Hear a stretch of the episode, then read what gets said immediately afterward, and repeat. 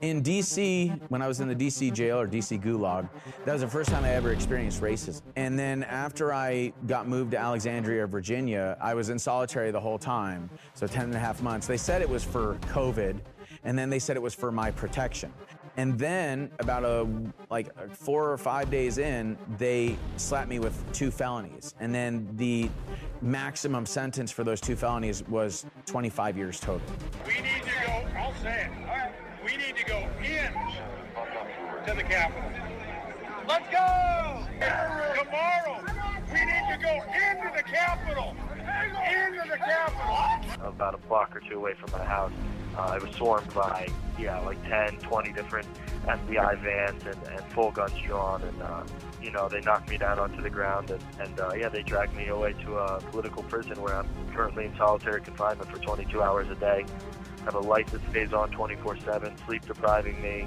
I'm in a concentration camp uh, that is sponsored by American taxpayer dollars. the fact that we're labeled as terrorists, we're labeled as racist. the way they're going after people is absolutely insane.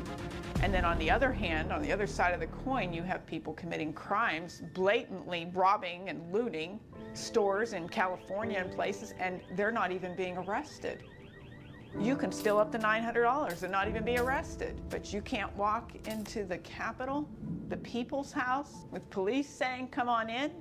I spent 45 days in a prison down here in Texas, Limestone County. I've had two plea deals come in, one of which was four to five years, pleading guilty to a felony assault with a deadly weapon, the crutch being the deadly weapon.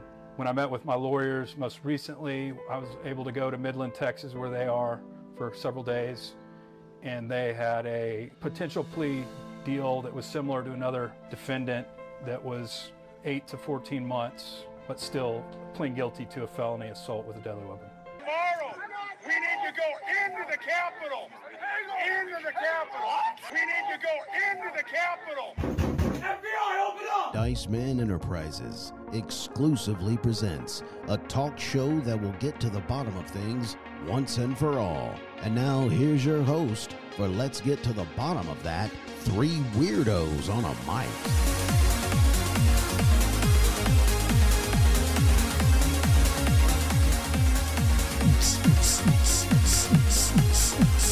Mm, yeah.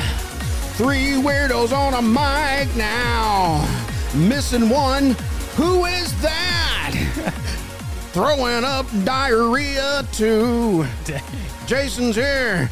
Byron is fat. Horrible intro. That was great. I don't know. I don't know why you're. Uh, What's up, down. dude? What's Welcome up? into another edition of Let's Get to the Bottom of That. I'm your host, Byron Dice. I am joined in studio with Joey, Hello. one of the other three weirdos. We're missing one weirdo tonight. He is on uh, undisclosed location, again, looking for Sasquatch manure.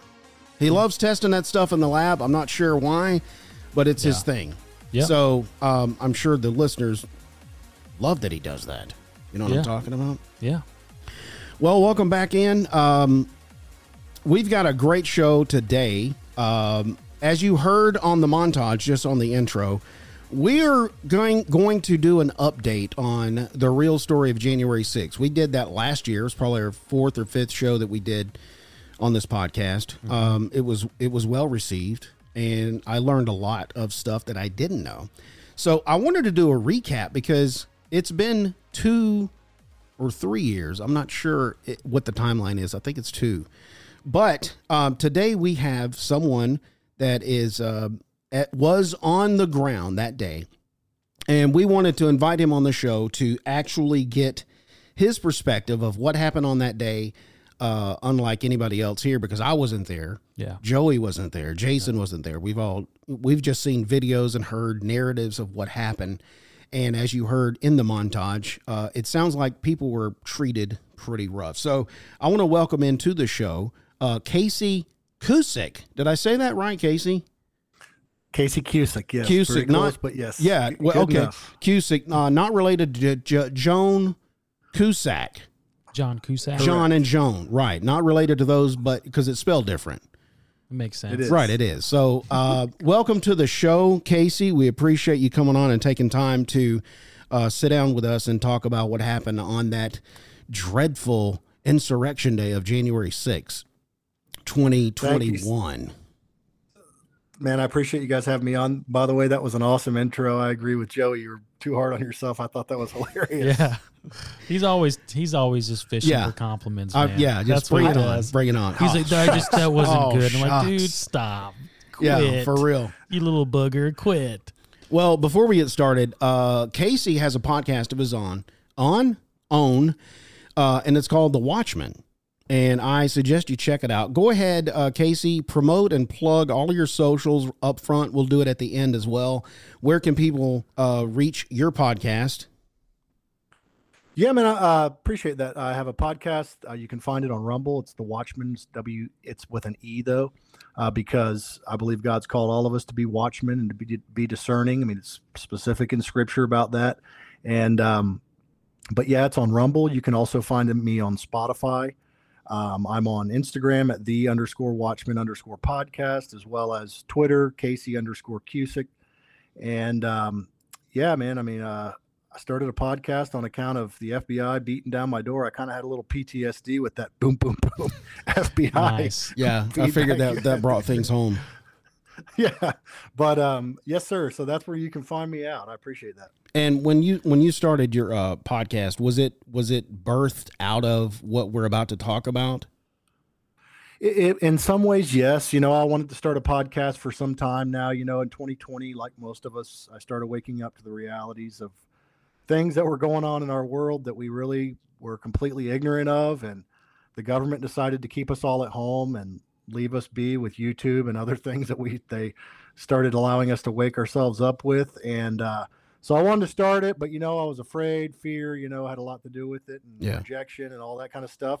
And uh, June 24th, 2021, the FBI knocked at my door and I was let let to go back home that night and uh wasn't long after that that I went out and bought a microphone and I said ready or not I'm doing this thing.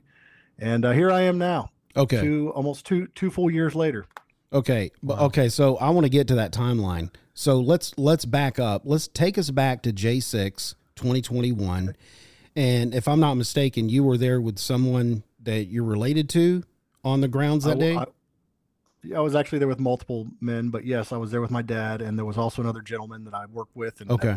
somebody that's gone to my dad's church for probably thirty years, and uh, yeah, we were all there that day. Um, you know, I watched, I, I followed President Trump for quite some time. You know, I, I really always liked him because I felt like he was one of those guys, you know, that speaks his mind and not afraid of what people have to say or think about him. I guess I kind of envied him in some ways. But uh, anyway, so I, I was hoping he was going to run back in 2012 when he was when Mitt Romney was him hawing about, you know, Yeah. he, he acted like he was going to run.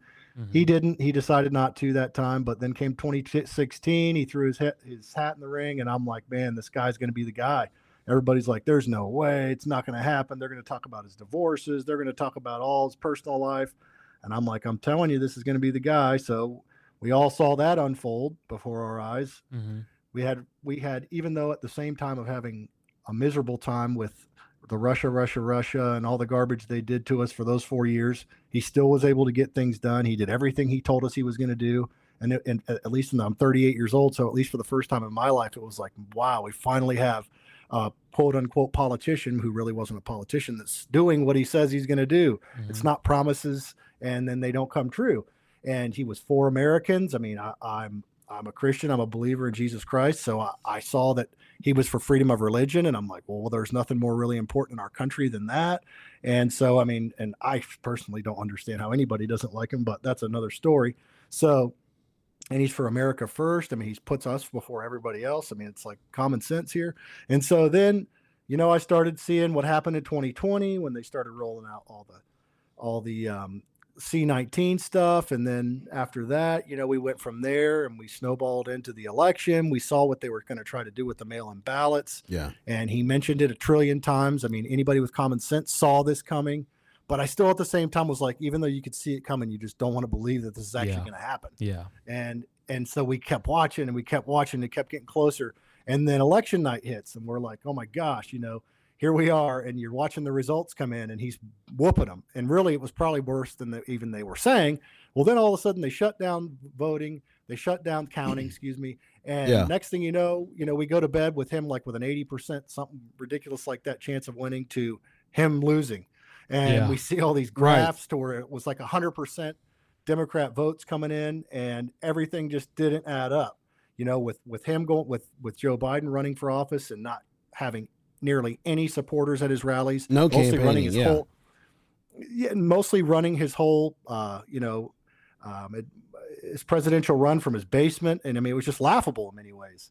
And so, uh, you know, going into the election, just you know, he saw all the irregularities. So we heard they were going to have a rally. Uh, you know, we saw thing after thing, hoping things were going to get changed, overturned. So they were going to have a rally up there. You know, I'm 100%. You know, I, I support the guy. I wanted to just go support him. I was going to the rally. It was the only reason we were going to D.C. Knew Yeah. nothing about the Capitol Okay. at that point in time. And so, uh, you know, we got to D.C. on January 5th. Uh, like I said, I went with my dad and another gentleman. Uh, both my dads. My dad's now 74. At the time, he was 72. Wow. Uh, the other guy was set 70. And uh, so, you know, it's funny that they even got involved or charged with insurrecting the Capitol. I mean, with, with no weapons at 70 years old. Oh, so, weird. anyways, uh, anyhow, so, you know, we're going and we went to the rally that day. It was freezing cold. Uh, like I tell everybody, I mean, it was below 30, but I mean, the wind was howling. And the, I mean, the wind chill was just, it was brutal. And, you know, we went around, there was nobody in DC at the time. I mean, was, everything was pretty much still closed from COVID. And, uh, so, you know, we went and that day we got out. It was the most encouraging thing. It was like finally for the first time we're seeing people really stand up for what they believe, you know, standing up for uh, freedom of speech. And so we're down at the rally, which is down in front of the White House at the Ellipse. You know, you got you could, it was as far as the eye could see. I mean, people say there was a couple hundred thousand. I say there was more. I mean, there could have been up to a million. I, I mean, I don't know. Yeah. I just know there was so many people you couldn't see to the end of the people Oh wow. and uh, okay. kind. You know, it was like a big. I don't want to say it was like a love fest, but it kind of really was like that. You know, nobody was pushing and shoving. There was no garbage on the ground. There was no rioting. There was no pushing, shoving, nothing like that. And uh, so, you know, we went down and we're watching. You know, there was numerous speakers before President Trump came out. Of course, he was uh, late, kind of, you know, as his is his mo in some ways. But uh, so we ended up figuring out there was a way to get up to the front, uh, up by the stage and there was a long line and you had to go through secret service but we were already standing outside and we came up there for that so we were like let's go inside and i'll tell you that it was so you know it, people were so trusting there that there was probably a ba- I I would say the bags uh, there was probably hundreds if not over a thousand or so bags or maybe more uh, stacked in a pile of like six feet high because people would just put their bags they wouldn't let you take bags up to the when you went through secret service only your cell phone and so people were just putting their backpacks because people had water and stuff like that in it from the being out all day. Because So like I said, hold, nothing hold on a sec. So you, when you said you went through the Secret Service, where were where were you heading? We were heading up to the stage. There was a stage. Oh, where he was speaking. And, that's where he where he would be speaking. at, Oh, yes, okay, okay, gotcha. correct. Okay, gotcha. So as we waited through that line, you know, it was probably about an hour or so, I would say. And uh, so we got through. We got up to the front. We got to stand there. He finally came out.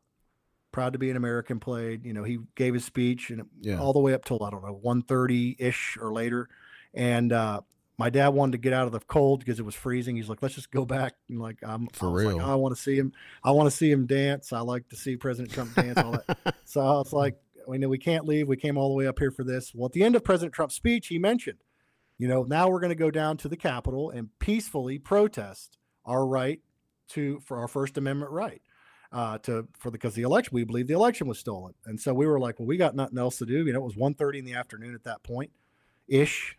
I can't remember exactly, but it was after one one o'clock, and uh, so he finished his speech, and uh, we decided, okay, well, everybody and their brother that was in this huge crowd of people started heading down that way. So again, like I said, we had to wait to get out of that area also. And the, what- the guy we were with had a backpack that he brought. I don't think there was anything in it besides a water bottle and something else, but he did put his bag with all the other bags. So we went out there. Well, mostly every bag was gone except for maybe a handful. Well, for whatever reason, his bag was one of the ones that wasn't there. And there were bags to give people the benefit of the doubt that looked very similar. Huh. So it could have just been somebody grabbed it by accident. So we looked for that for another half hour. Wow. So it so by the time all that was said and done, it was after two o'clock. We start walking down that way, And like I said, it, it takes. I mean, it's a very, very, very long walk, and with in the Mhm. crowd of people you have to walk with, you can't really go that fast, anyways. And plus, one of the other guys we were with, you know, he has a bad knee, so he could only walk like a couple hundred yards, and he'd have to take a break. So, anyhow, we get down to the Capitol. I, I want to say after two o'clock sometime, and uh, you couldn't see anything, man. The, the whole Capitol lawn was completely covered with people. I mean, there was a preacher on every corner walking down on Constitution Avenue. There were people singing hymns. There Yeah. were people. I mean, it was just everything you could imagine that you would see that day was there. But there was no, you know, fighting, carrying on, nothing like that. So by the time we got all the way up to the Capitol, you know, the place was just loaded full of people. There was people climbing on the scaffold. There was people standing, but mostly just people standing there, you know, with whether they had Trump flags or American flags. I mean, they sang the national anthem. They sang all kinds of things. and uh, so anyway, we walked up and there were people climbing the walls. You know, I, I wasn't one of those people. I, I think they were stupid for doing that because you, there was steps around the side. There was no reason for that. But you know, people get out of control and get out of hand some some ways. Uh, but it was very few people, a handful. And so, you know, as we walked, so we walked up there, we stood up there for some time, and then we saw people going up to the, which I know now, I didn't at the time, was the West Terrace of the Capitol grounds. And, uh, you know, so we stood up there for some time. Uh, we went all the way down and around, and there was, there was, uh, you know, policemen walking here and there around, and Yeah. people were mostly just standing up there chanting USA. They were chanting whose house, our house. Um, and just different things like that. So we stood up there for some time. And you could, like I said, when you look back out, it was just as far as the eye could see, you know, everything that you could imagine. So anyway, finally we saw an open door there, and there were policemen standing right inside the open door. Uh, many people were going in and out of the door. Uh, at this point, I want to say it was after three o'clock. Um, so we stood there for a while. You know, we stood up there, and finally, I had to go to the restroom bad, and there was no restrooms out there. And I, I say bad, I mean I had to go to the restroom. I don't know. I never ended up got, getting to go to the restroom because when we went in to go, there was the line was like fifty or sixty deep, and I wasn't going to do that. Oh. So, anyways, Yeah. we watched people walking in and out. Like I said, there was grandmothers, there was children with their parents. I mean, any type of race or individual that you could imagine was going in and out. So finally, I asked a girl. She was probably young too, maybe I don't know how old exactly, but I would say under 21 with her dad. Well, I said, "What's going on in there?" She said, "They're letting people go in and out. You can go in, just go walk around, and there's just people walking around in there." And I, we were like, "Okay." So we decided to go in and see if we could go in, and also it was cold. So, and not to mention go to the restroom. So we walked by the police. There was people taking video with the police officers. Uh, there was people talking to them. Um, they were just standing there. They did have riot gear hats on, but you know, in my opinion, if there had been something, you got to remember we were we weren't even down there till almost three o'clock. So by the time we got down there, anything that had happened that we ended up seeing that night, we had no idea about that that moment in time. Mhm. So we're just going up there because I mean everybody else was doing oh everybody else was going inside. And so once I figured there was cops there, we figured if had anything had happened that they had had it under control because they weren't telling people, you know, you can't come inside, you can't be here. There was none of that at that point. So Huh. we went in, we we walked down the hall. I ended up asking the police officer where the restroom was. Uh, he told me we went to it at one point. The line was extremely long. So I said, I'm not doing this. We walked a little farther down. I ended up asking another police officer, How do we get out of here? And this lady told us to come this way and go out this other door. And I'm like, looked at the other guy we were with, and I'm like, something about this. And then there was another guy that I had never met or anything. And we all just were like, something seems fishy about that. We're not doing it. We're going back out the same way we're, we came in. Gotcha. So we just turned around, Okay. walked back down the hall, walked back out on the terrace, and uh, we stood out there for I don't know half hour or more uh, for a while, and then the police did start gathering, you know, with riot shields and things, trying to get people to get out or get down. And at that point, I think President Trump had put out a tweet. I want to say it's telling everybody, you know, like don't be fighting with the cops. We're, Yeah. They're not. We're not there for that. You know, we're not interested in that, and we were never interested in that either. In fact, there's a video of me telling there was some people yelling at cops, calling them traitors and this, and I'm like, leave them alone. They got nothing to do with any of this. And so, uh, anyway, so we turned around, we went back, and we ended up going. So when we got that text, they started clearing people. We didn't want to stay for that, so we left. We went back down the road. We went and got on the metro. Went back to the hotel that night. We got back to the hotel. We turned on the news, and we, of course, you had no cell service also that day whatsoever. I mean, none, Huh. because there was just so many people. Oh, okay. And uh, anyway, in in that one small area. Well, anyways, so we got back to the hotel. Next thing you know, there's a curfew out that night. Luckily, we were staying in Arlington, Virginia, which was just outside of DC, so there was no curfew there. But you couldn't go out or around. Anybody that was in DC that was in a hotel, they had to go in their rooms at six o'clock. They weren't allowed to come out for any reason. Jeez. Um, so uh, anyhow, we got back to our hotel. We turned on the news and we were like, "What the heck is going on?" And we seen the pushing and shoving with the cops and on and on. And we The were water like, "Where were hose. we during, yeah, where were we during all this? We never seen any of that. So I started saying weird. immediately something about this whole thing is really fishy because Trump supporters aren't will- ready or willing to start fighting police officers. It's just not. It's not a thing, you know, on our side. And so, uh, anyhow, started looking into some stuff, and we were there the next day. We went out and around, and uh, you know, DC, like I said, was pretty much shut down, so you can only go so many places out and around. And uh, we had a car, so we ended up getting home the eighth. So on the eighth, we got back home. Well, on the twentieth, one of the gentlemen that we went with, um, he got the FBI showed up at his front door and knocked at his door, asked him if he went to the Capitol. He's like, "Well, yeah, I did." And they're like, "Well, did you go inside?" And he told him he did. And of course, he had nothing to hide. And some of the things he should have just not maybe said something so much as he did because yeah, for real. kind of kind of sounded incriminating. And these days, I realize don't say nothing without an attorney because Yeah. they'll stick you for anything they can. And so, uh, anyhow, he uh, they asked him who he went with, and he said, "I went with my pastor, which would have been my dad." And he said, "They said, well, what's his name?" And he goes, "Oh, I can't do that. I can't give names." And by that time, his wife came over and was like, "Is this? You guys have a warrant?" And they're like, "No, it's voluntary." And she goes, "Well, get out of here. We're not talking to you."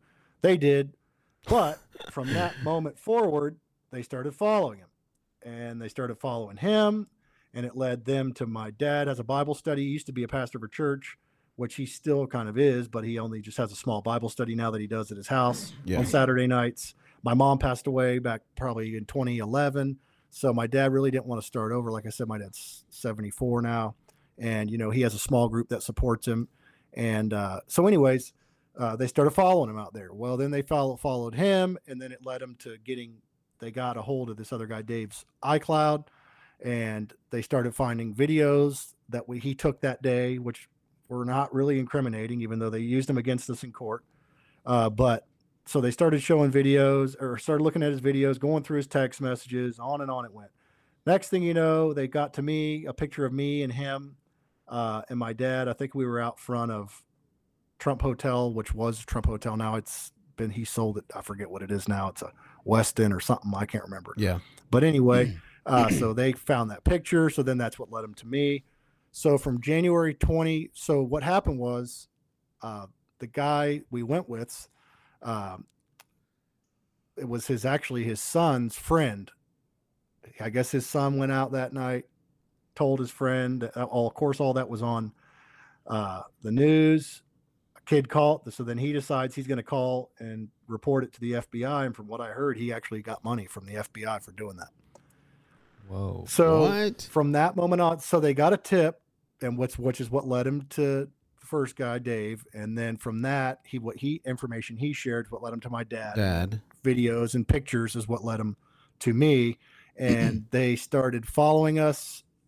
Uh, June twenty fourth, about eight o'clock in the morning, maybe a little before. I got a knock at my door, about like what you just played on that video. Boom, boom, boom, boom, and I had man, it was just I don't know if it was God or coincidence or what, but I had just installed a ring doorbell the day before. And so we were able to get all the video from them coming to the house, probably eight or nine police cars, FBI agents, all with. AR-15s or pistols drawn on me and my children that were standing there, three years old and one year old at the time. Uh, you know, I go in, tell my wife the FBI's at the front door. I kind of had an idea what they were going to be there for because we had started seeing things unfold on TV.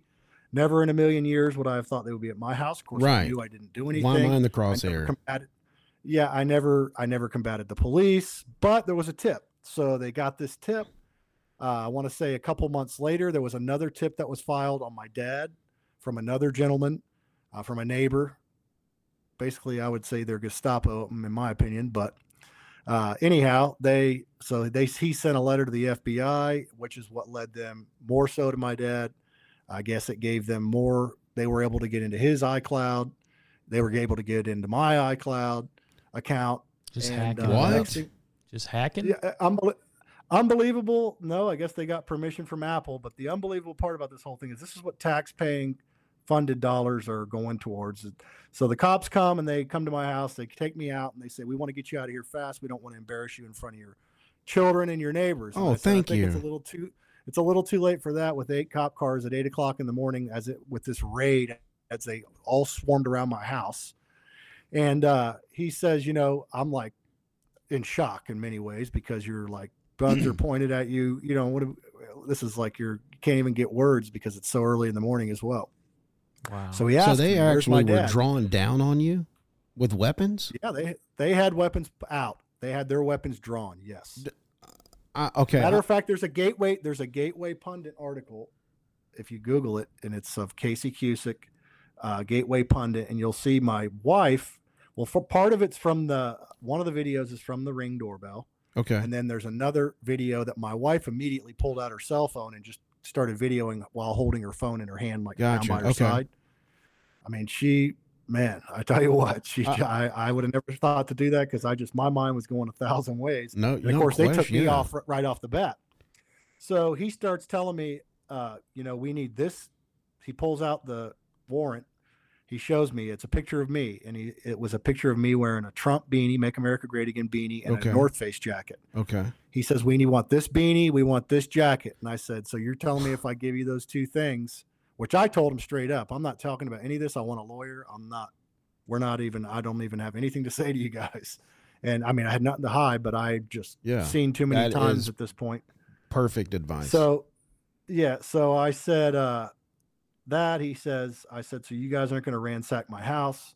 And he goes, man, we're not here to do that. He said, look at this on the top of the warrant. And, and it said, he said, it says Washington, D.C. He said, we're just following orders. And I'm like, wow, it sounds just all too familiar to me. So they let me go back inside after they shackled my legs and shackled my hands around my waist as if I'm like on death row or something yeah. and uh, walk back into my house. Let me go in there. They let me point out the beanie and the jacket. They took that. They brought me back out. The guy starts telling me, We got nervous when we saw your truck missing.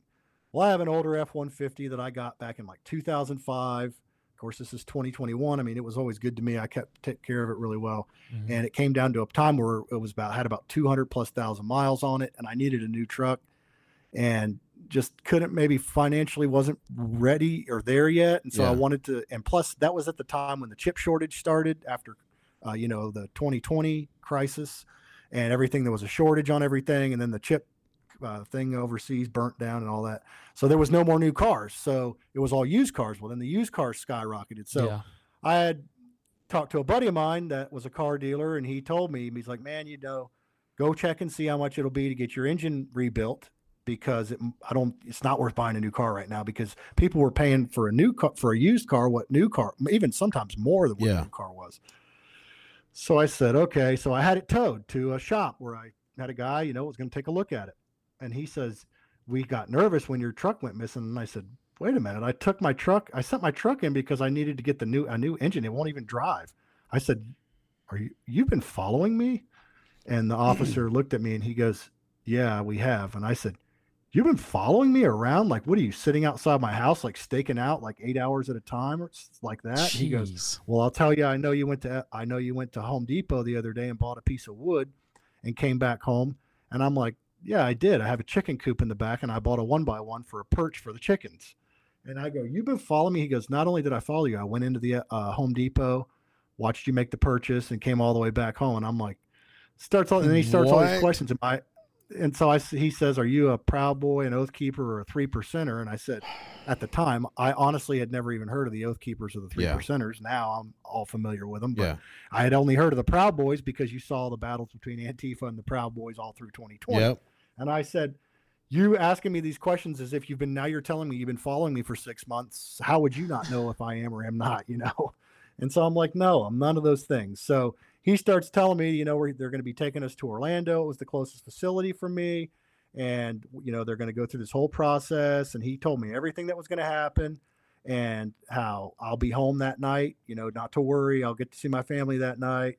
And I'm like, okay. And so he let me go back over, let me talk to my wife, and uh, she was still videoing at that time because I just watched this video the other day. I forgotten she even had it, and I told her, I said, you know, and they had asked me, like I said, if if I had know where my dad was, and I said no. And I'm like, it's eight o'clock in the morning. He goes, well, your dad's getting taken down right now too. And I'm like, what? And he's like, yep. No. And so I'm like, you're kidding me. And so he says, uh, no, we're not. And so I go back over, talk to my wife. I tell her what's going on. I tell her, get me a lawyer. I love you. Calm down. Just take care of the kids because my girls are freaked out. And that video that I was telling you about, it shows uh, my daughter on there saying, Mommy, why are they locking daddy's hands?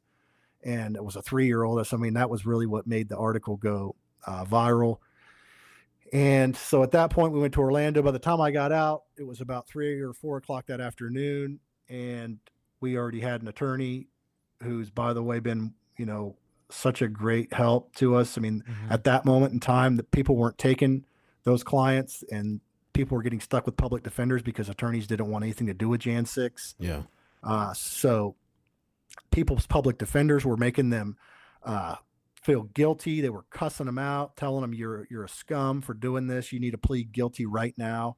Even I had a public defender immediately, and he didn't talk to me that way because I wouldn't. I really wouldn't have listened to it. But he did tell me, you know, like take a plea, you'll get three years probation, and blah blah blah. I'm like three years probation. What are you talking about? This is insanity. And of course, they were all three misdemeanor crimes. Um, and so, anyhow, we were arraigned that day, on that night. Uh, uh, so we got back, and the, one of the other guys we were with was the one that they went to the house immediately. His he said, "I didn't know I was doing anything wrong," and I guess the way that attorney put it was, "You darn well do know what you did, and you know what you did was wrong." I'm like, "Boy, I'm glad I didn't get that guy because I wouldn't have been able to. I would have told him I don't even want a public defender if they did that to me." And so, no anyhow, uh, you know, we got home that night, all that kind of chaos, man. And it was like for weeks, it was chaotic and, you know, kind of time started. Then we ended up having to turn in our passports. Uh, you know, I had a handgun that I really literally just got. I haven't even ever gotten to shoot it. And I had to turn that in. You had to get rid of all possession What? of anything like that. Uh, I had to start submitting to um, drug testing, had to start submitting to a psyche evaluation, um, just on and on it went for gosh so that was june 2021 so that when i lost my small business i had a small business i had just started lost that on account of a couple people that i was working with a, a broker and a realtor that kind of just ghosted me because it all was plastered plastered over the local news Okay, hold hold on a And, uh, sec. hold on a sec. I I I, I gotta stop for a second because my, my mind's Okay. reeling. Um, okay so let- so based on okay, I'm just I gotta ask a que- couple of questions from what you just told me. They, they came to the door, um, and and they had an arrest warrant. from dc Okay, and they said you are under arrest, and they read you your rights.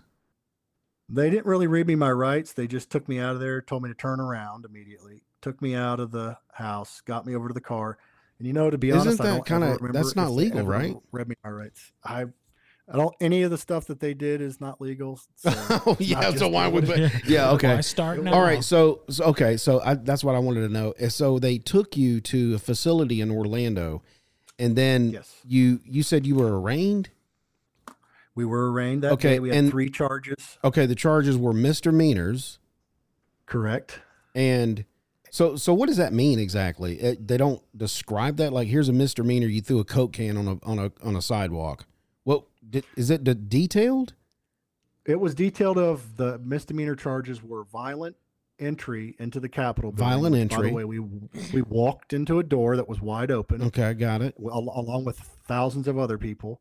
And it wasn't even at once. I mean, it was like one at a time type. It wasn't even like a pushing. Right. I guess now that I've seen videos, it was that way at the beginning, but I had no idea about that. We weren't there during that time. Yeah. Yeah. So, so anyways, uh, but yes, that that was one of the charges: violent entry into a Capitol building, entering and remaining in, inside of a restricted area. which, by Restricted the area. way, Capitol grounds is not ever restricted. But the only reason it was that day which I know now, is because the president of Congress, which would be the vice president, was scheduled to have been there that day, even though at that point in time, even though I didn't know this either, he was already evacuated from that area. And there were no signs So- saying there was restricted areas. There was no signs, there was no barricades, there was no nothing. Okay. However, back around noon, there were. But we weren't when we got up there, there was none of that stuff. We never saw any barricades. In fact, I have video to prove it all. And from what that's worth, I mean, it's not Yeah. to skip too far too far ahead. There were m- multiple people that cut up the fencing that they had, which was what they call snow fencing, and move barricades that, by the way, have never been prosecuted, never been charged with anything. But their face is everywhere, and if you want to see it, you can see it. Yeah. And um, it takes a, a couple of common sense thoughts to figure out why they were never prosecuted. Those couple of gentlemen, and that's only just with that one instance. So So the and So then the, so the third one. I'm sorry, I didn't mean to cut you. We'll get no, so no, the no, third no. the so, third the, so the third char- the second charge, entering meeting, and then the disorderly and disruptive conduct inside of a Capitol building. Okay, disorderly. And- okay, gotcha. So, and then once you are arraigned, the, everything mm-hmm. that you described, like you got taken away, like like my gun, I had to turn over this and this and this.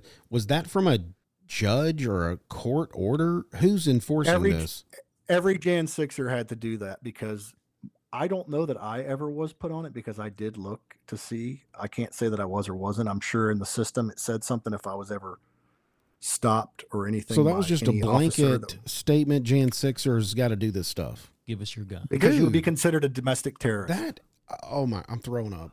Anyway, okay, so that answers But- my question. Go back. I'm sorry.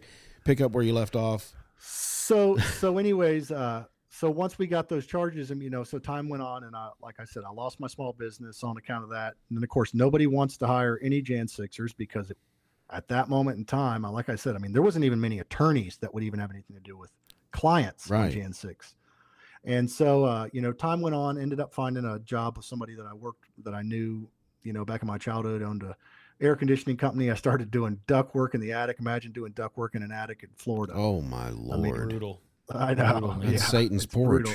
And that's that's why I tell everybody masks don't work because I wore the N95 mask up in attics, which by the way, you can see the dust particles of fiberglass in the air with your Mhm. headlamp. And the virus you can't see with your own eyes. Yeah. But every day I would come home from work and have black boogers and everything else. You know, you could see the stuff they got through the mask. Right. Yeah. That was bigger- Absolutely. that was big enough, big enough to see.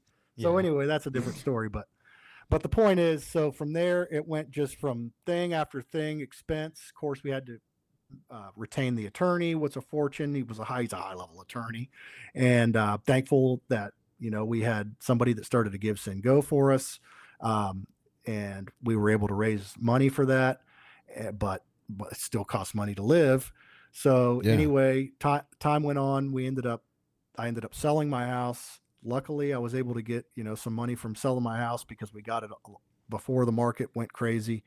Uh, you know, and so I was able to. I've been able to live off a lot of that money, uh, but ended up moving out of Florida back out to Oklahoma, which is where I met my wife. And um, anyway, we just went to trial to skip forward quite a bit uh, in July of 20 this year. Um, and beginning of July, I think it was July 10th, was our trial date. And, uh, you know, I went to DC with hope. I heard a lot of people say, you know, it's, of course, we know it's the swamp. Yeah. You know, you're going to have a DC judge. You know, everybody in DC is 90 plus percent Democrat. Yeah. And I'm not talking about just an actual Democrat. I'm talking about hardcore hate anybody that loves the Lord or Trump, Yeah. much less, you know, they're they're just hardcore. So we got into trial, you know, and like I said, I had hope that maybe it would be fair. And I sat through jury deliberation and I've never been more disgusted, not only as a human being, I mean, American citizen, but as a human being to watch each juror asked, have you formed an opinion? Do you know much about the 2020 election? Oh yeah.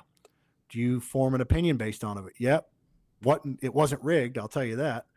Uh, do you have do you know much about January 6th? Yep. Do you have an opinion on that? Yeah, one of the worst days in history. Not forgetting, by the way, that just the summer before that their city was nearly burnt to the Summer of ground. Their love, yeah. stores were loo- looted like crazy, and uh, people were shot, beat to death nearly in many instances. And but Jan 6 was much worse than that. Uh, but anyhow, So had to listen to him say that, and then had to listen to the judge begin to ask him, could you set all those opinions aside and judge these men based on what they did that day? Uh, I don't think I could do it, Your Honor. You don't think you can do it? No, it would be very hard for me to do. And there was some, by the way, three jurors right off the bat were scratched, and it was both sides, the prosecution and the defense agreed on account of they were direct um, employees of the Justice Department. So, also, yes, also to remind everybody that I think it's like 70% of DC residents actually work for the government in some way, shape, or form. Oh my god! So you, so going on from there, uh, again, could you put this stuff? No, I don't think you can. Are you sure you couldn't do it? I, you know, Your Honor, it would just be too hard. Well, could you at least try? Uh, you know what? I could try. You could try. Yeah, I could try. Okay, there's a juror right there. Wow. So that's how they do jury deliberation up there. Jury of my peers. And, uh, okay. Yep. And, and, and, you know, many of the jurors were extremely biased, so hardcore that they would just say, "I don't want to even be in a room with a, you know, a Trump supporter." Are or, you kidding you know, me? A Jan, a Jan Sixer. I mean, like hard, and they would say, "I have such a strong opinion," and the judge would say, "Okay, you know, like obviously they have to be struck from the list." But you know, if they didn't do the whole, if you could just try, I believe that the you know they would have to have a change of venue. Which, by the way, we all applied for change. Uh, not just me, almost as far as I know, every Jan Sixer that went to trial applied for a change of venue. They're all denied. Um, when when the trial started, before we even started jury selection, one of my attorneys suggested that this is going to be so biased. It's going to be a biased case because uh, it's in D.C. and all the you know how how it's 90 something percent democrat and on and on it went yeah. and the judge acted like that was the dumbest thing he's ever heard in his life and under, doesn't understand why there will be any reason we wouldn't receive a fair trial in dc so we sat through three days of their boring boring boring They're, they started showing the videos of you know the guys pushing the gates back and forth with by the way many of them were infiltrators we now know. We've seen the videos.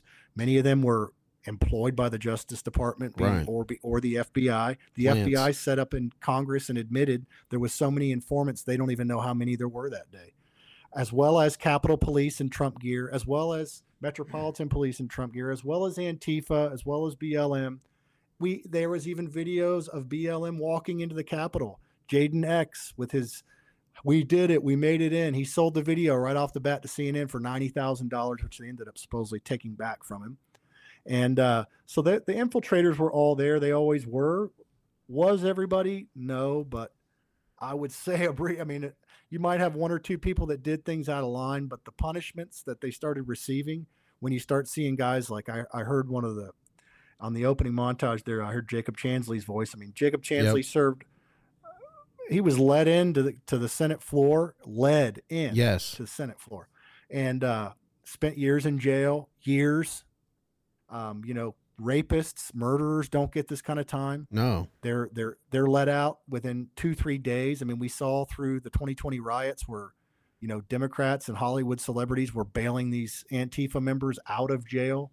Um, they were desecrating buildings. I mean, they took they desecrated the Capitol building in Portland, Oregon, and other places. Yeah. And uh, you know, but but Jan Sixers were treated terribly. They've been treated terribly.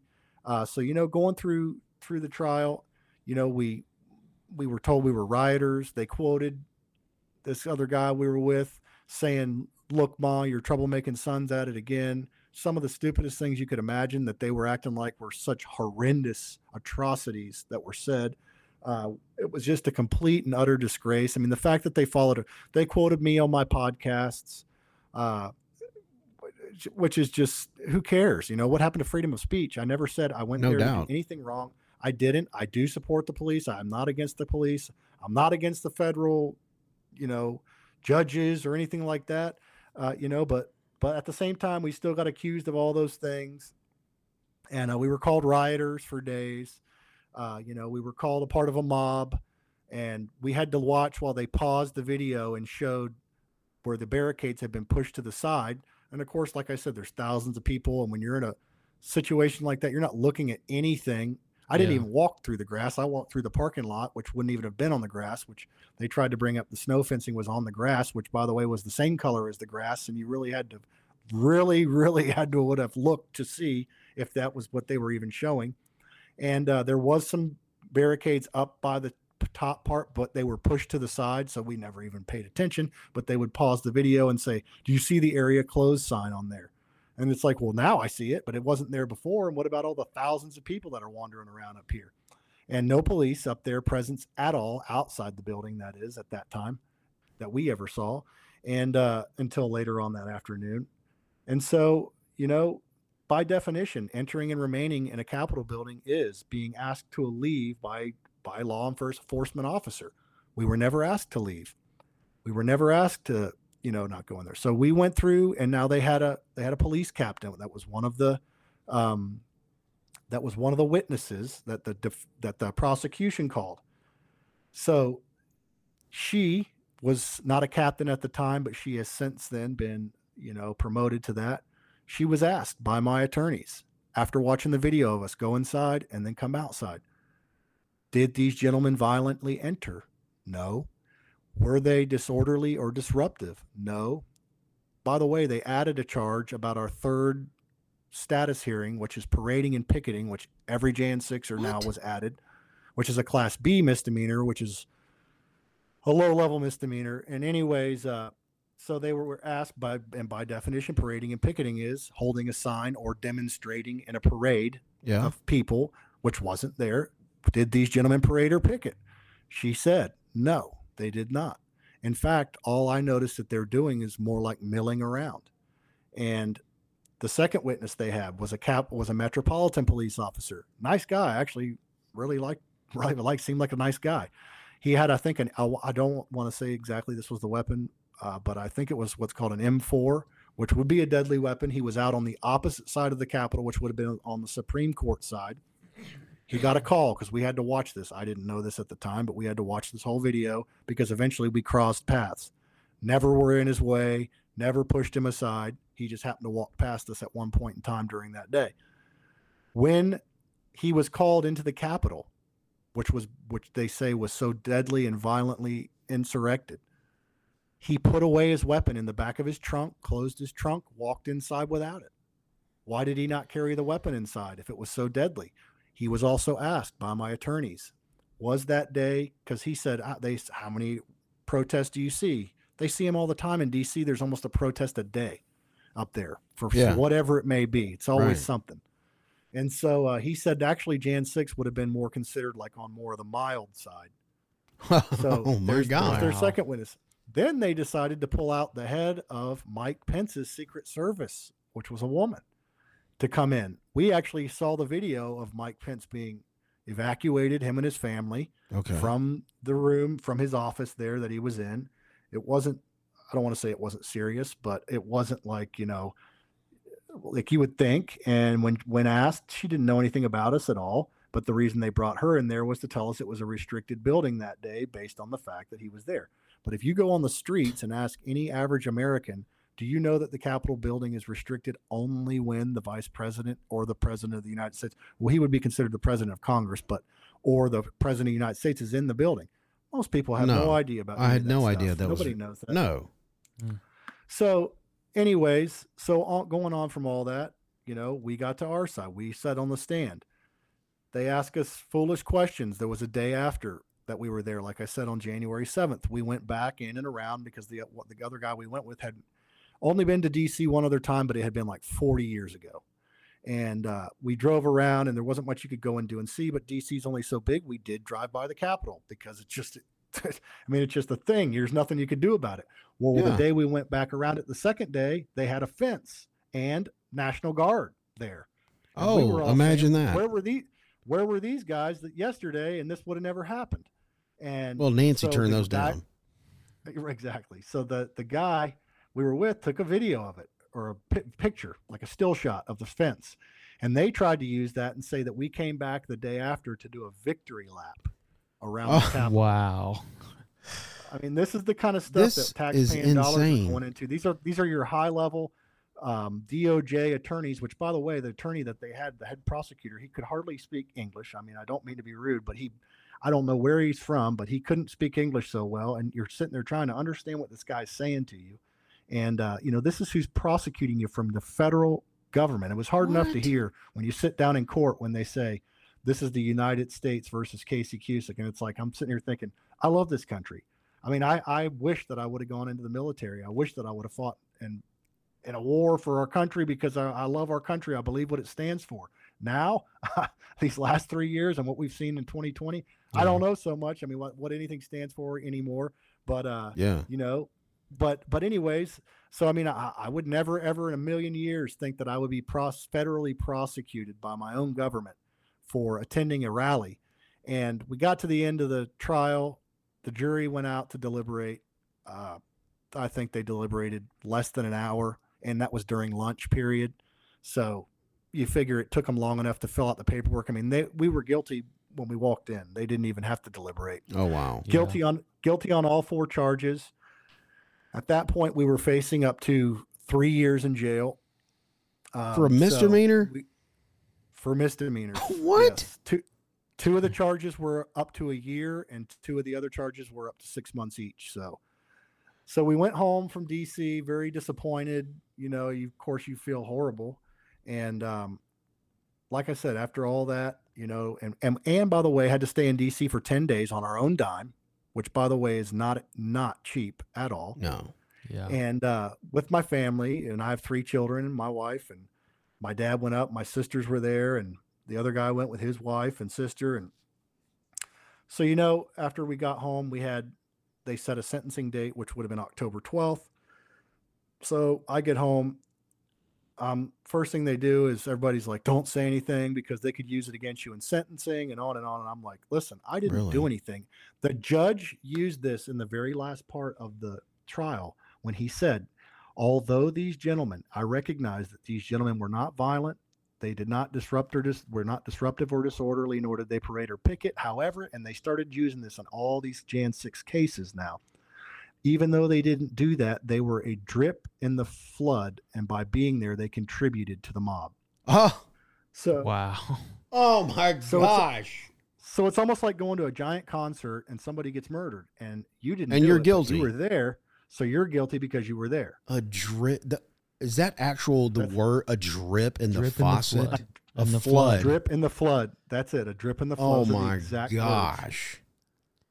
So so from there we went back. You know, our sentencing date was set for October twelfth. Uh, we just got we just got done with sentencing. It's almost been a full month. Um, This year. they ended up this year. Uh, Okay. You know, we I had heard I've seen so many ups and downs. It all depends on the judge. You know, I I mean, of course, we were believing God. We weren't going to get months. I mean, I've got children, and I, I mean, it's already we've already been going through this for over two. This is almost two and a half years in. It's coming up on three years. Yeah. And uh, so, you know, we went back up, and, you know, for whatever reason, the judge, after hearing everything, you know, we were sentenced to 10 days in jail. Uh, we were sentenced to two years um, supervised release, as well as two years probation, which will run um, um, concurrent, which means they just, they're together, you know. So, and then $3,000 fine, by the way, that because they said that because someone started a GiveSendGo for us, that that was offensive to the court Oh my. that we would that we would raise money to help pay for not only Oh. our attorney fees but to get us through this time that we're literally nobody wants anything to do with you Jesus help And my so- anger. and so then uh, so we were given a $3000 fine for something like i said that we didn't even raise the money for and then on top of that we were also given a $500 restitution fee uh, for something that we didn't even touch in the capitol. We didn't even touch that we touched it with our feet walking and that's it. We didn't do any damage to this building. Never would i do any damage to the building. And so uh, got a call a week ago today actually which would have been on november 1st that i am to report to uh, a facility out here and it is i have to report a week from today. So they gave me two weeks to Oh, report. Wow. so I will be serving 10 days.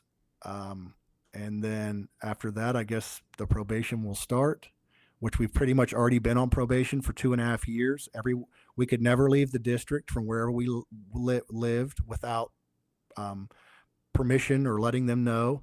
Uh, every first of the month, we have to check in with them. Um, now we check in every week to probation.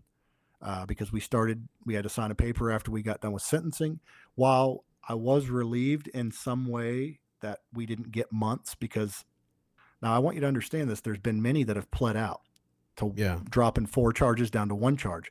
We never mm-hmm. wanted to do that because we were not guilty. I just have such a problem Right. pleading out to something that I never did. Y- Exactly.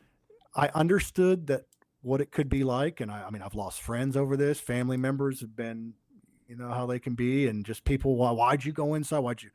There's people that got the same charges that never stepped foot inside. Matter of fact, my attorney represented another client who just finished his trial about a month after we got done with ours, and all he did was stand outside the Capitol, filming um, on his phone on Facebook Live never went inside and he got a 1512 charge which is obstruction of congress which is up to 20 years it's a 20 year felony Oh my God! and gosh. he's he's facing uh, sentencing coming up in uh, january and so he's obviously not going to get 20 years but i mean any time for that is outrageous he's lost his job i mean i know another lady uh, rachel powell she was set, uh, she was in the tunnel you know which is where a lot of the pushing and shoving came from and that's a that's a whole other story. You know, I started I got, I became friends with some different people. There's a guy uh, by the name of Dave Summerall, great man. You know, he's got an organization called StopHate.com.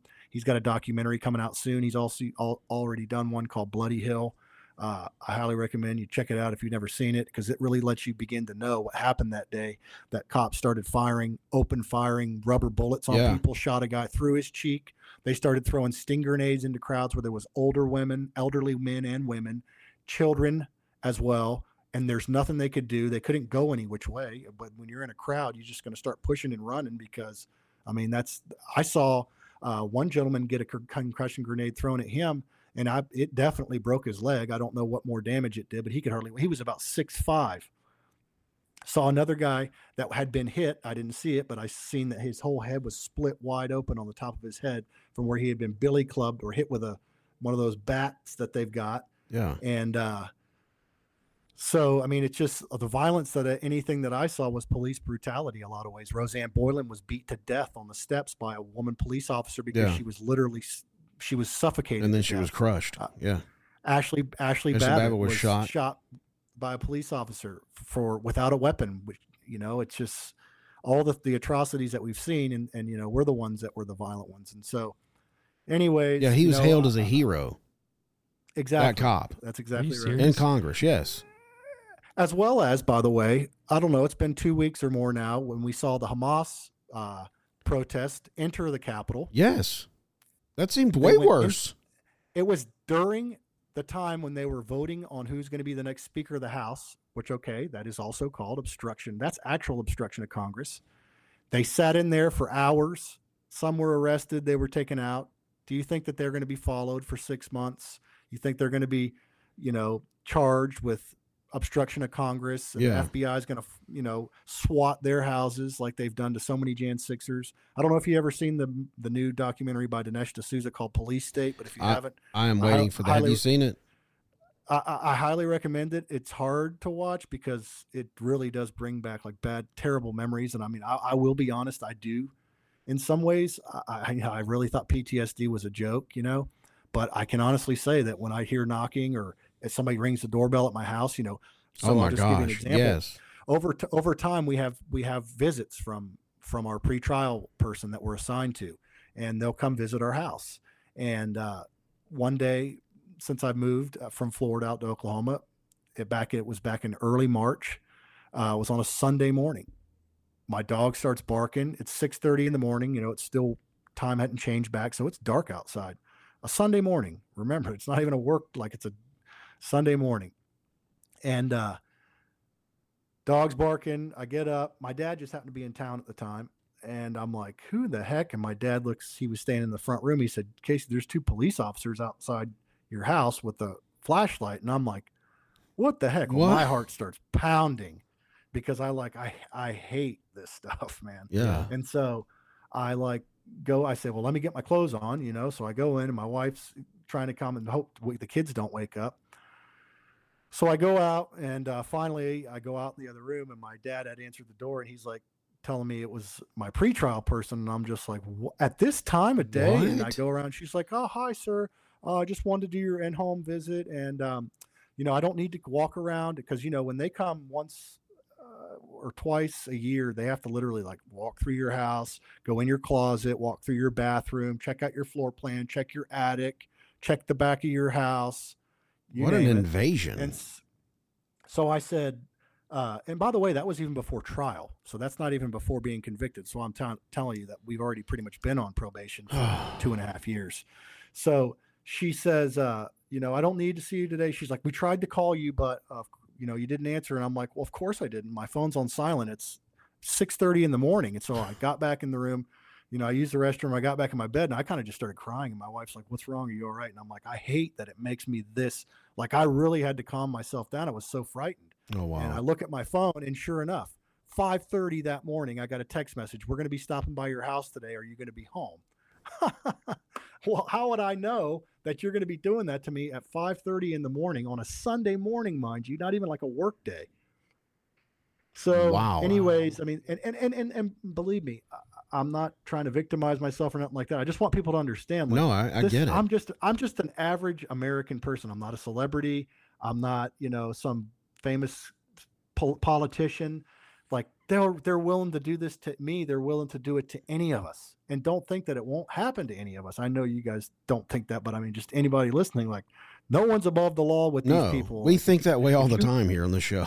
Yeah. if if you buck the system, you know, death to you. Um, It's almost that way. They'd love to. en- They'd love to enslave every one of us in jail and put us in concentration camps. I mean, we saw what 2020 brought. How they herded us into Walmart and anywhere else you shopped. Yeah, absolutely. And uh, so so, anyways, um, so it's just really it really is disheartening. So you know, I I'm a firm believer in President Trump. I hold him in no way, shape, or form accountable for this. I know a lot of people say, well, "Where's President Trump?" yeah, that's what I was going to ask you. Do you think he abandoned the the he- J I never. I, I don't feel that he has. I have never felt that way. I feel Congress has because right now Congress holds the strings. They hold the purse strings.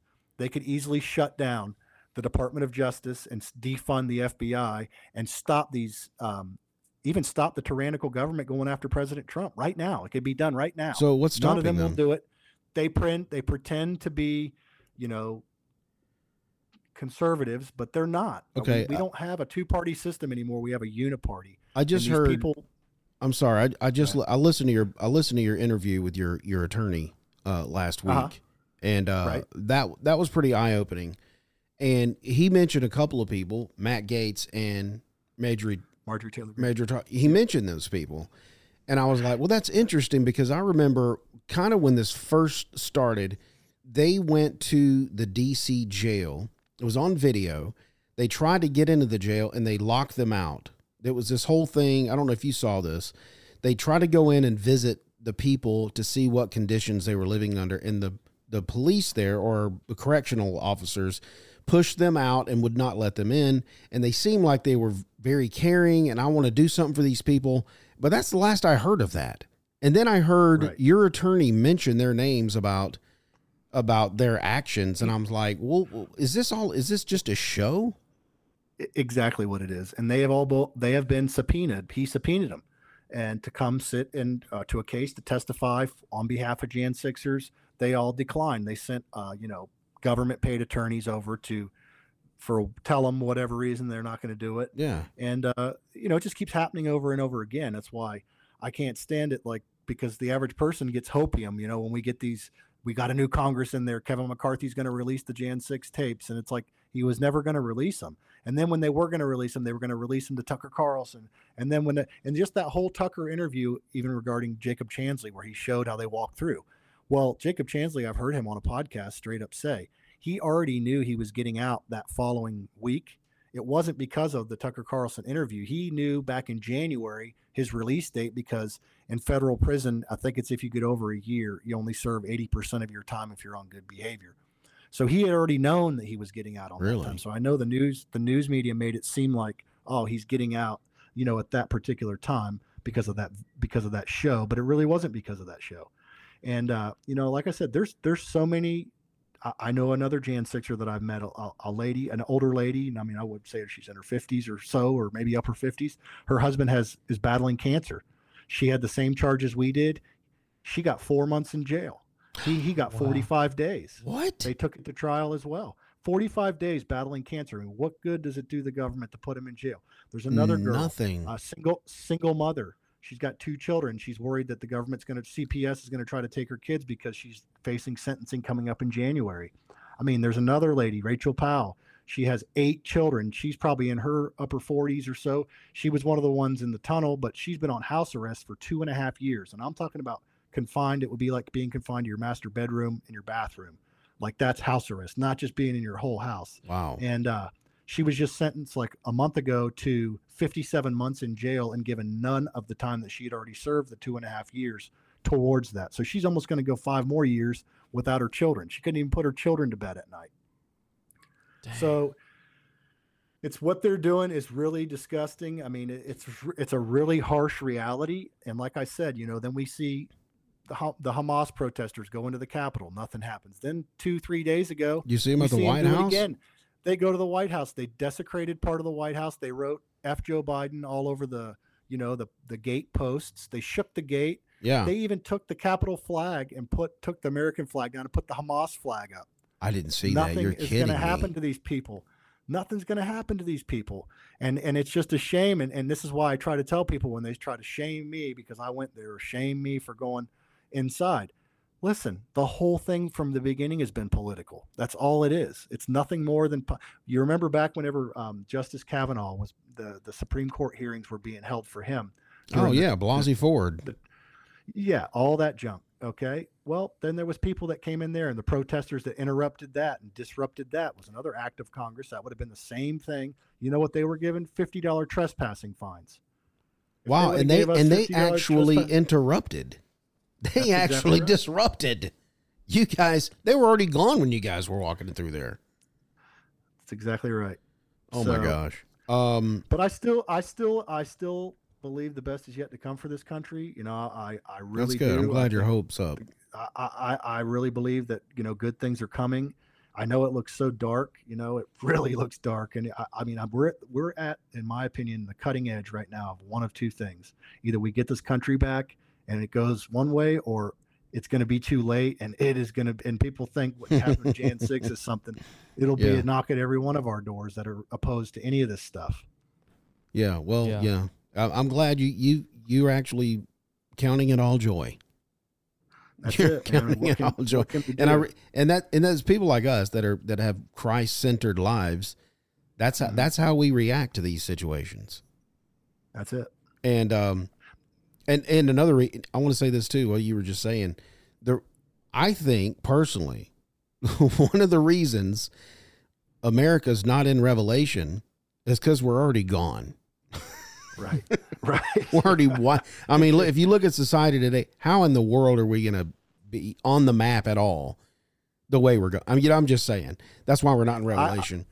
Well, I feel We'll probably I be gone by then. about- I feel that way about the 2024 election. I mean, do we have another year withstanding all these things? Oh, I, yeah. I mean, it just I, I don't know. I mean, it's just it's tough. Look at gas costs. I mean, look at the cost of groceries. Look at the cost of living. I mean, people's car insurance is skyrocketing. Homeowners insurance. I know for a fact in the Yeah. state of Florida, it's gone up several thousand dollars a year for people. And uh, you know, it's just how much longer can we hold on before people can't afford to live anymore? Was was your dad? Did he get the same? Tr- did everything the same as you? Same, same as me. Okay. Same so as ten the other guy. days. We all three got this. Yep, and you're about to you're about to turn yourself in in a couple of weeks. that's right. What one week? One week Oh, from one today. week. Okay. Man, that's God, I'm speechless, dude. And it, crazy. it, it sucks in some ways because you know, and I and I'm really, I and don't get me wrong, I'm I'm grateful it wasn't months. Uh, and like I said, no what nobody else that I know of that took a case to trial got that small amount of time. Honestly, Oh, really? I, I don't know anybody. Most people that that pled out got 60 to 90 days in jail still, or 30 days home confinement, something. Now I've Not 10 days. I've heard horror stories. Now, you you confirm this, yes or no, if you know people. I heard the horror stories of the the DC jail that people were kept in solitary confinement, you know, twenty four hours or twenty three hours a day, um, while they were waiting trial. What what were they there because their charges were more severe than yours, or how did that play? How come you weren't in the DC jail in, in solitary confinement? any of those people that I know of that are were in that situation were some of the ones that were down in and around the police or in and around that tunnel. Okay, uh, where Rosanne gotcha, Boyland, okay. where Rosanne Boyland died. Um, man, I, I'll and other than that, I would say by the grace of God. I mean, I don't, I really don't Okay, know why. so that makes But sense. yes, That- I have heard those. I've heard worse stories than that, where they had to drink their water so, you know, bacteria filled that they had to use a sock to filter the water to be able to drink it. You know, I've heard a lot of things. I don't. I guess I don't know if they're for sure true or not. I mean, I'm not doubting. Right. I know they're I didn't know if you had known people. anybody uh, that actually I- made it out and made you know talk to somebody. I, I have talked to quite a few, and, and it isn't pretty for any of them. And yes, they did put people in solitary confinement. They would hold people in solitary confinement for meeting with their attorney. They put them in there for two weeks. They'd put them all on lockdown if, uh, you know, there was a protest for Jan Sixers or some kind of a vigil. Wow. Um, they would. They've done terrible, terrible, terrible things. They put people in lockdown that didn't want to get vaccinated, um, you know, for the virus. Oh, yeah. And so it's really do it's you- really terrible. I do mean, it's you just think not fair? Do you think so? As you're telling me this story, I'm I'm picturing on the other side of the courtroom the the prosecutors, the the judge, and and for instance, people that were doing stuff, those people in the jails that you just mentioned in, in solitary confinement. Do they, do you think those people really believe in their heart that you're that guy, you're that person that is so horrible and did these horrible things, or are they just trying to send a message? I do think that they the so as far as the jury is concerned, I mean the prosecution knows darn well. They've sought into every area of our life. They know everything about us, and uh, I know they know that you're not that guy, right? lap. Yes, but I do know that the jury believes, oh, you were there, you know what you were doing was wrong, you're guilty. I do know that they're that that that way too. And by the way, I forgot to say too, the prosecution asked for nine months jail time for me, nine months. And so you see where the judge ended up was pretty crazy, you know, considering. Wow. And they they mentioned they mentioned my podcast. They quoted me from my podcast. I mean, is it crazy that they have the FBI sitting around listening to my podcast? Which that's great. I mean, I'll take the audience, but at the same time, it's like seriously, you know, Hunter Biden's running around, getting away with Yeah. horrendous crimes, Smoking crack, humanity. prostitutes. Yeah. Just Dr. living it up. Fauci's running around with Oh. crimes against humanity. Bill Gates. I mean, all these people are running Right. around. The and- elites. and they're they're they're fine. But you know, just us Joe schmoes that have our our little podcast that we do and trying to make a difference in our community. Boy, we're the true danger to society. Yeah. Yeah. Would you ever go back to the people's house? Well, I did. I had been back up Well, there I mean- when we went for for sentencing. You know, man, Well, no, no, I'm no, not one of those people. I, I understand what you're saying. No, Yeah. I understand what you're saying. I I truthfully don't get like horror or feel ill will towards that building or anything like that. On account of that, I know a lot of Jan Sixers have said that. Yeah. Uh, I don't want to say that I would because I don't want them coming knocking at my door again. But I, I, I don't have anything against the place at all like that. Okay. I, I don't feel that way at all. I mean, I man, I've always, you know, I, I was lobbying for the nation of Israel with my dad as like a ten year old kid in the Capitol. So I mean, it's something Oh, that I've been familiar. I've been. They, they they quoted me said that I should have known better by going to the Capitol, but remember I was in the Capitol pre 9/11, which was before they even had security to get in. I mean, used to you went right in the front door. There was nothing. There wasn't any security there. Yeah. And so, uh, you know, I, I had, I remember those days. I, yeah, I had been there before, and you know, I love, I love, I've always loved politics. I mean, I know now that it's not what I used to think it was, but uh, I still believe that. I believe that, man, I really, I know a lot of people think Christian uh, politics don't belong in church, but I think just the opposite because you know, if we can't hear that there, Oh, you're going to hear it from the mainstream media, and if you're listening to the mainstream media, you're going to know there's a narrative there. And uh, and I always tell everybody, do you think the devil is is interested in being involved in politics? In fact, Yeah, I would true. say more than 99% of them are actually Um, actually Satan 100%. worshipers. So Yeah. so, So- I mean, it's just like, why Okay. would we not want to get involved there and be the opposite side and be able to hold the fort for Yeah, our push back the light, friends yeah. and our children that you know we want, um, and for your case, your grandchildren that you want to be able to grow up in a free and fair society where they can do Yeah. what they want to do and be anything they want to be. Without the fear of the deep state. That's right. So you haven't. right. I asked you that question about the people's house uh, because you nobody's banned you from going to the Capitol anymore, right? That's not part of any kind of sentence.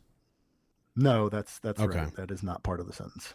And I think at this point, I think this, I think this whole thing is just a I feel like it was planned, and then we're gonna show power from the deep state Yeah. after after the pl- because, I mean, you you've seen the Ray Epps thing, right?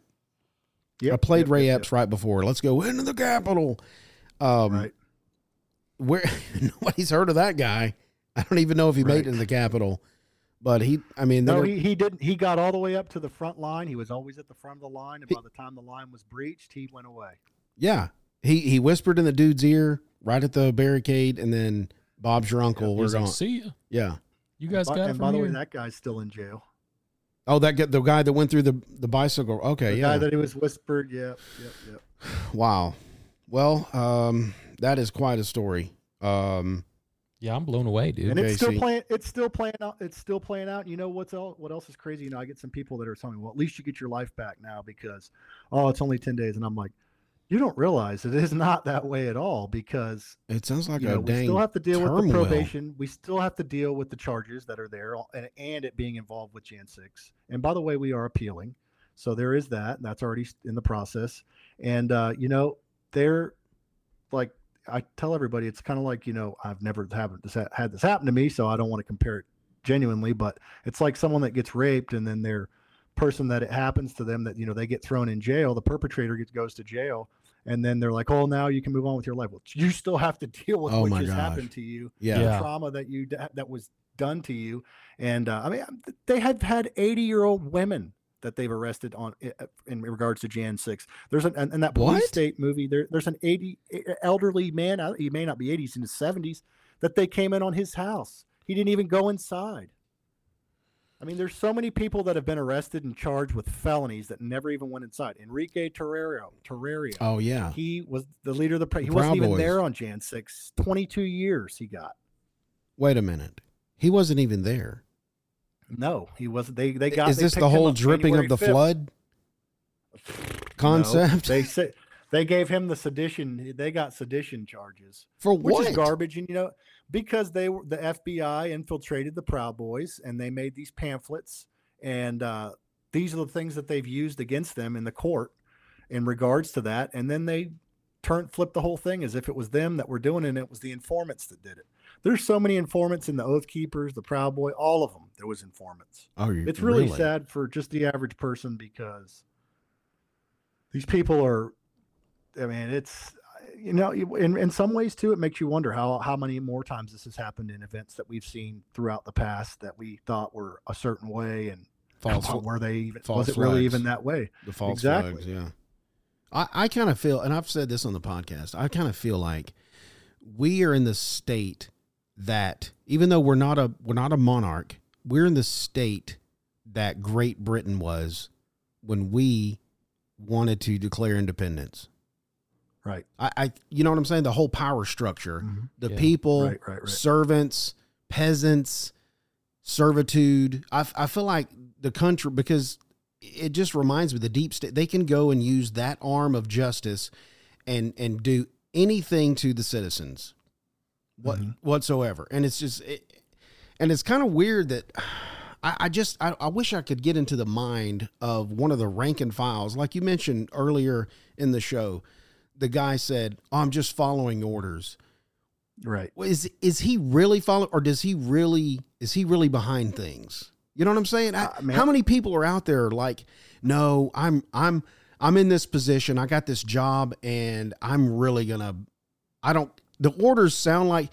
Does it ever sound like crap to them? The orders where they go, you know, this is bad. I'm quitting, or do they? Exactly. You know what I'm saying? Or or they go like, hey, I, I'm I'm in a tier now above these servants, above these peasants, and I'm going to go do whatever. And then I just act like, oh, I'm just following orders, but really secretly, wink, wink. Yeah. Here, put these shackles on. Right. I, I agree with you, man. I mean, I, I don't even know how seeing what I've gone through just this, I don't even know. I mean, people choose the career, but I don't know how anybody would even want to be a parole officer. Yeah, Like, who wants to go around and police somebody and follow them around trying to catch them doing something they're not supposed to be doing? It's like, I wouldn't feel good about my life if I'm doing that. I the guy that feels sorry for people, not the other way around. Especially if you've got real scumbags. That's it. You've got That real the loose. scumbags in prison that actually belong there. And then you got people like yourself, like uh like Jake, uh people Mm-hmm. that just were at the you know, I don't want to say the wrong place at the wrong time because it it wasn't at all. That's just what they decided that it was the wrong place. But those people are generally there's a lot of people in prison that just make bad decisions. That's right. Just and they're there, they're good people, but they really are scumbags. But I'm like, why why is it the justice system really focused and laser focused on the scumbags of society? Exactly. That's exactly right. I, I can't answer that question, but Well, I do know that you're you're right about that.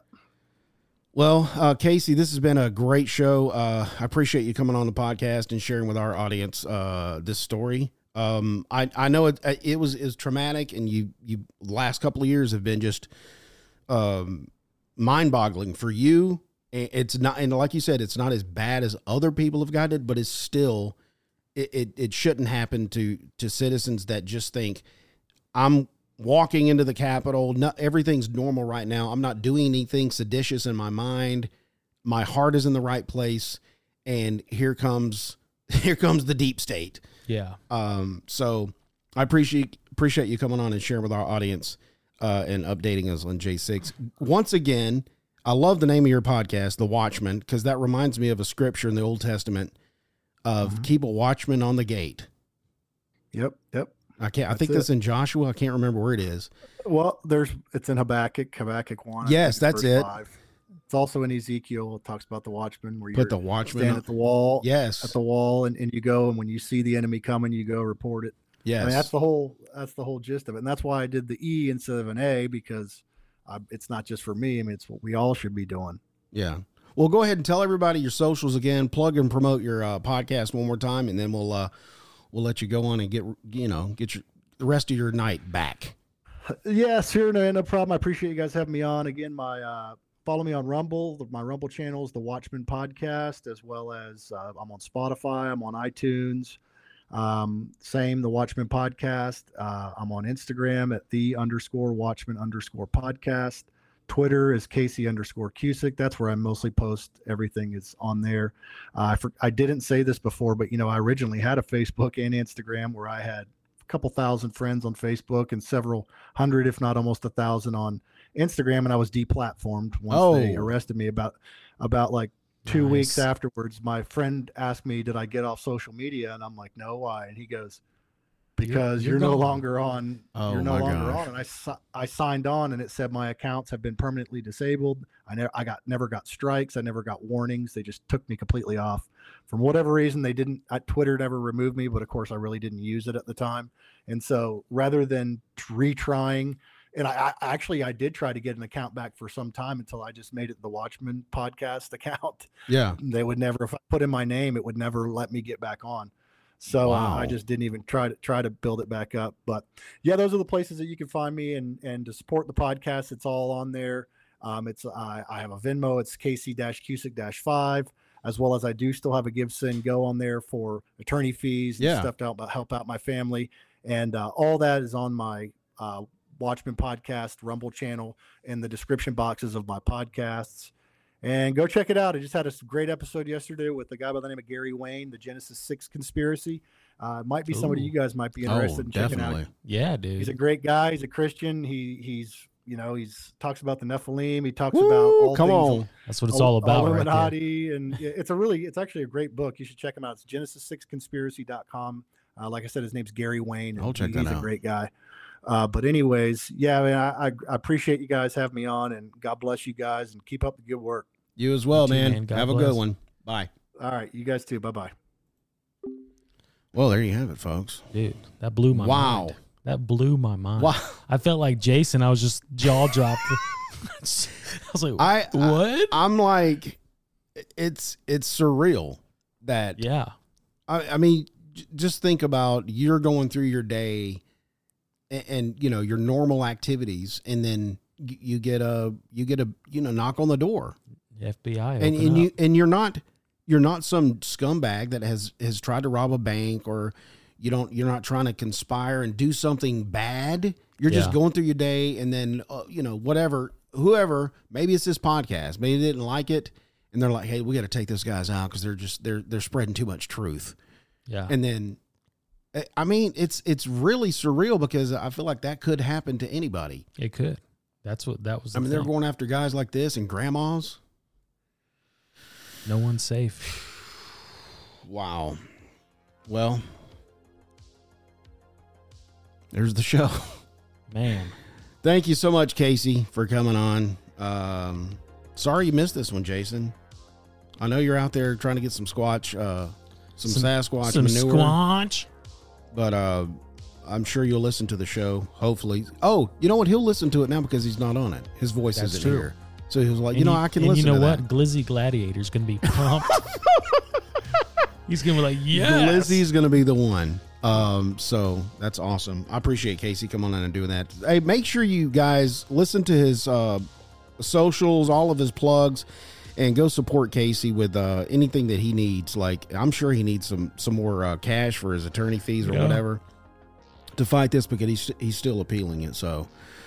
Um, there you go. Hey, make sure you visit our website, www.bottomofthat.com. You can check out our blog for show notes and resource material. That's where we put everything that we uh hi- we all do all our research and put it out. That's where I put it. So you can find our also our social media platforms, Instagram, Facebook, and X, Twitter. And if you're listening on YouTube, Rumble, and BitChute, and you like this episode, do me a favor click like, share, and subscribe, and also leave a comment. The more comments we get on YouTube, Rumble, and BitChute, it will up the algorithm to present this material to other people that actually like listening to this. Yeah. And if you're listening on audio only platforms, specifically on Spotify, there's a little bell. You can click for notifications and also click follow and become a follower. Every Friday when we release an episode, you'll get a notification on your phone and you can just click the play button and then Bob's your uncle. Okay? All right. If you didn't like this episode, I thank you for listening this long. Tune in next week and you might hear Joey say, Uh, what? Well, you got nothing.